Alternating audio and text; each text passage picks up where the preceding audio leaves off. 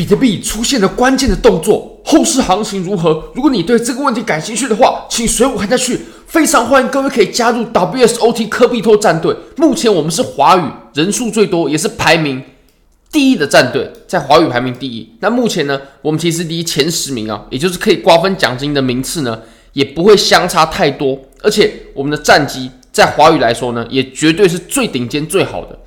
我们最有机会瓜分奖金。非常欢迎各位可以加入科比托战队。那么你只要加入呢，我们每天都会抽出三位朋友获得。三十 USDT 现金的奖励，我会直接转账给你。你可以发现哦，在昨天这位朋友呢，他有抽到，然后他只要寄信到助理信箱，我们就会直接转账给他们。你可以看到，呃，这个就是我们回的信啊，我们确实是有转给他们的。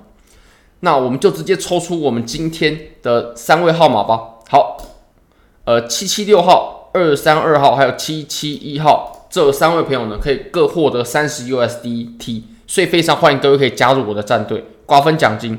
好，那我们回到比特币的盘面上，我们现在呢，其实日线上，我们昨天出现了很重要的信号。不过由于我昨天呢，我的手指被烫伤了，我影片其实已经录好了，但是我不能打字，所以影片就发不出去。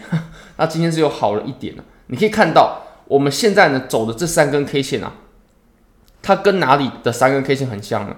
它跟我们当时在这个地方的三根 K 线。很像，几乎是一模一样的这种 K 线组合。那其实我们这一波的反弹呢，基本上它就是两种。我认为啊，这两种机会是我们最值得把握的。那第一种呢，就属我们现在要开启我们下一波上涨，也就是诶，我们这里呢后面就要开启下一波的大行情的上涨。那这个这种上涨呢，当然是大级别的。那第二种呢，就是我们走一个死猫跳，一个死猫反弹，然后最后呢再继续下跌。那当然了，死猫跳它其实也还会继续上涨，只不过呢，上涨第一个不破前高是重点，第二个这个上涨呢不值得我们做，值得做的是后面这段的下跌，这个是死猫跳的呃特征。那我们要怎么辨别是这这两个其中的哪一个呢？OK，那其实我们可以用一个比较中性的方式哦，也就是我们根据发生的几率来去做排序的话，我相信这样会呃分析的比较中性。那我们可以先来看一下哦。其实我们当前呢，我们先罗列几个重点。第一个是，你可以发现它在这个位置，它有没有走出我们下一波上涨，可以走成这种呃多头趋势的样子呢？其实是有的。你可以发现，我们现在是上涨的，即使它是作为趋势行情的初期的话，是没有问题的。只不过呢，我们后续啊还需要见到压倒性的量能。其实以当前的量能来说，它就以。很初期、很初期的阶段，其实还算是可以的。因为如果我们对比前面这一段的话，你可以发现它的量能呢，其实并不逊色于上一段的起点，并不逊色于哦。但我们要如何确定我们下一步行情真的开展了呢？一定要看到巨量，像是我们当时在这个位置所出现的巨量出现之后，所以我们就可以断定呢，我们在后面呢、啊，它确实就会有一波行情啊。不过我们要等到这样的信号出现，那我们才能确定。还有我们像之前这样子的上涨呢？它其实都是有量能伴随的，有这种量能呢，那我们才敢，我们才敢说，我们下一波行情它真的开始了。还有我们当时呢，在这里所爆发的量能，我相信这样的量能都绝对是肉眼可以识别出来，非常显著的不同。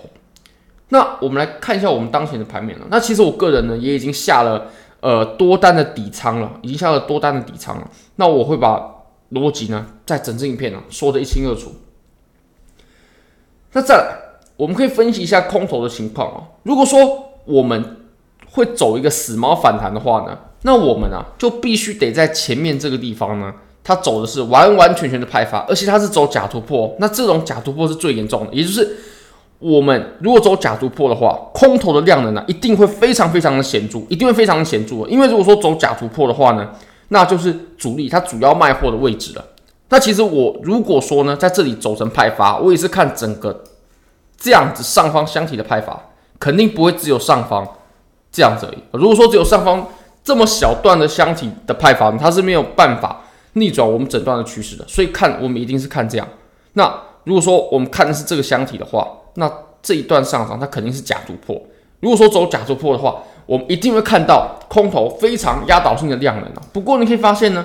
我们现在压倒性的量能呢，以空头来说，真的有有出现这种情况吗？诶，没有，没有，绝对没有的。我们顶多说，呃，后面啊，它是比较势均力敌。那甚至我们观察整个盘面呢，整个震荡啊，上面的这整个震荡区间呢，一定是多头比较强势的，一定是。那即使我们最后走空啊，我相信呢，我们也会再继续上涨，并且再有一个呃衰竭，也就是继续上涨，然后继续再走衰竭，然后呢，我们在上方啊再出现一个以空头为主导的区间，那我才会认为呢，我们最后这一段这波上涨呢，它是已经结束了，并且到最后会走下跌。其实我们呢，现在即使说，呃，即使说啊。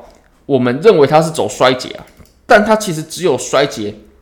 OK，我们来看一下啊、哦，它周线有没有背离呢？确实是有，它也只衰竭了呃一段而已。也就是 OK，我们来统整一下哦，这一波上涨跟这波上涨呢，它强度已经有在减小了。不过你可以发现啊，其实我们在日线上呢，我们之前走过的几次衰竭啊，它都是走连续的衰竭，也就是。即使我们出现这种衰竭的信号啊，我们要怎么样，我们才可以把它视为是很重要的信号呢？也就是优先级开始提高了，就是它要出现多次连续的衰竭。像比如说我们当时在这个位置所出现的衰竭，我们从 MACD 呢就可以非常明显的辨别出来，它出现了多次的衰竭。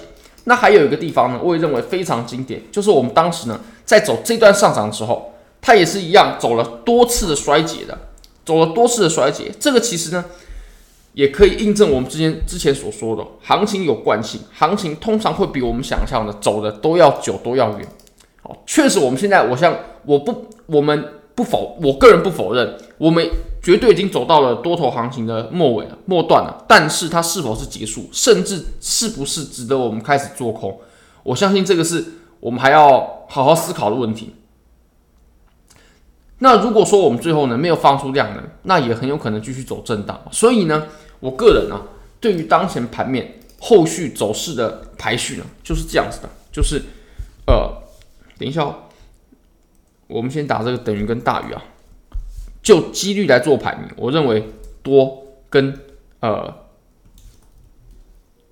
多跟横呢，几率是相等的，那么他们的几率呢又要大于空，那如果说走多的话呢，它会是怎么样的走势呢？我相信它会直接走呃一波上涨。一大波就是我们下一下一波的整段的这种大级别的上涨。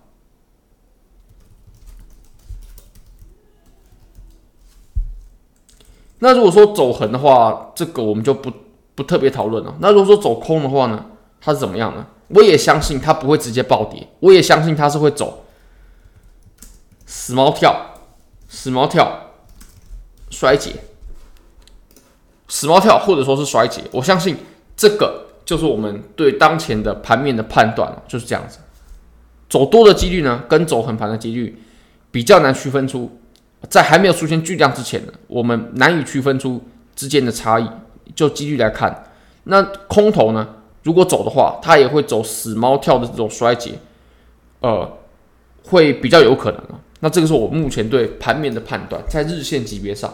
那如果切小到四小时级别呢，我们就可以发现了。我们之前一直有谈到这个位置呢，这条趋势线它是至关重要的，而我也认为我们当前的盘面呢，它它就在测试这条趋势线。我们来看一下啊，一、二、三、四、五，它有五个接触点。那在这个位置会不会突破？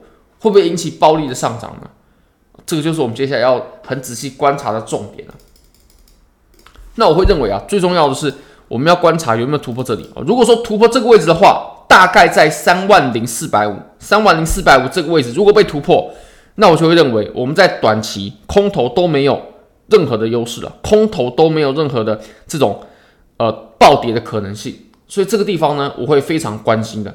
那如果我们就多头的角度来看啊，这个位置，当然了，我个人已经下了底仓了，为什么呢？第一个是因为。哦，我们前面走破底翻，这个不用说了。后续出现的上涨其实也不小啊，大家也不要小看啊。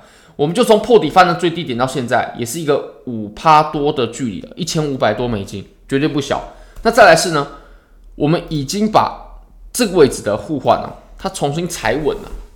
这里呢，在前期作为支撑，跌破过后形成阻力，形成阻力，然后呢，我们现在又把原本的阻力呢踩成支撑了，所以这个位置我们踩稳，我就认为比较稳妥了。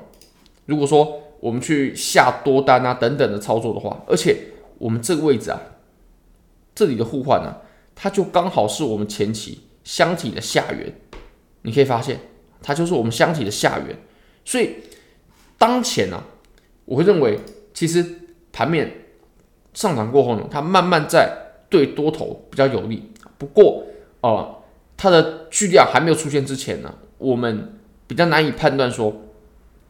它会不会引起这种真正很暴力的上涨？好，那非常欢迎各位可以帮我的影片点赞、订阅、分享、开启小铃铛，就是对我最大的支持哦。对了，我们现在科比托团队呢有在征人，有在征分析师。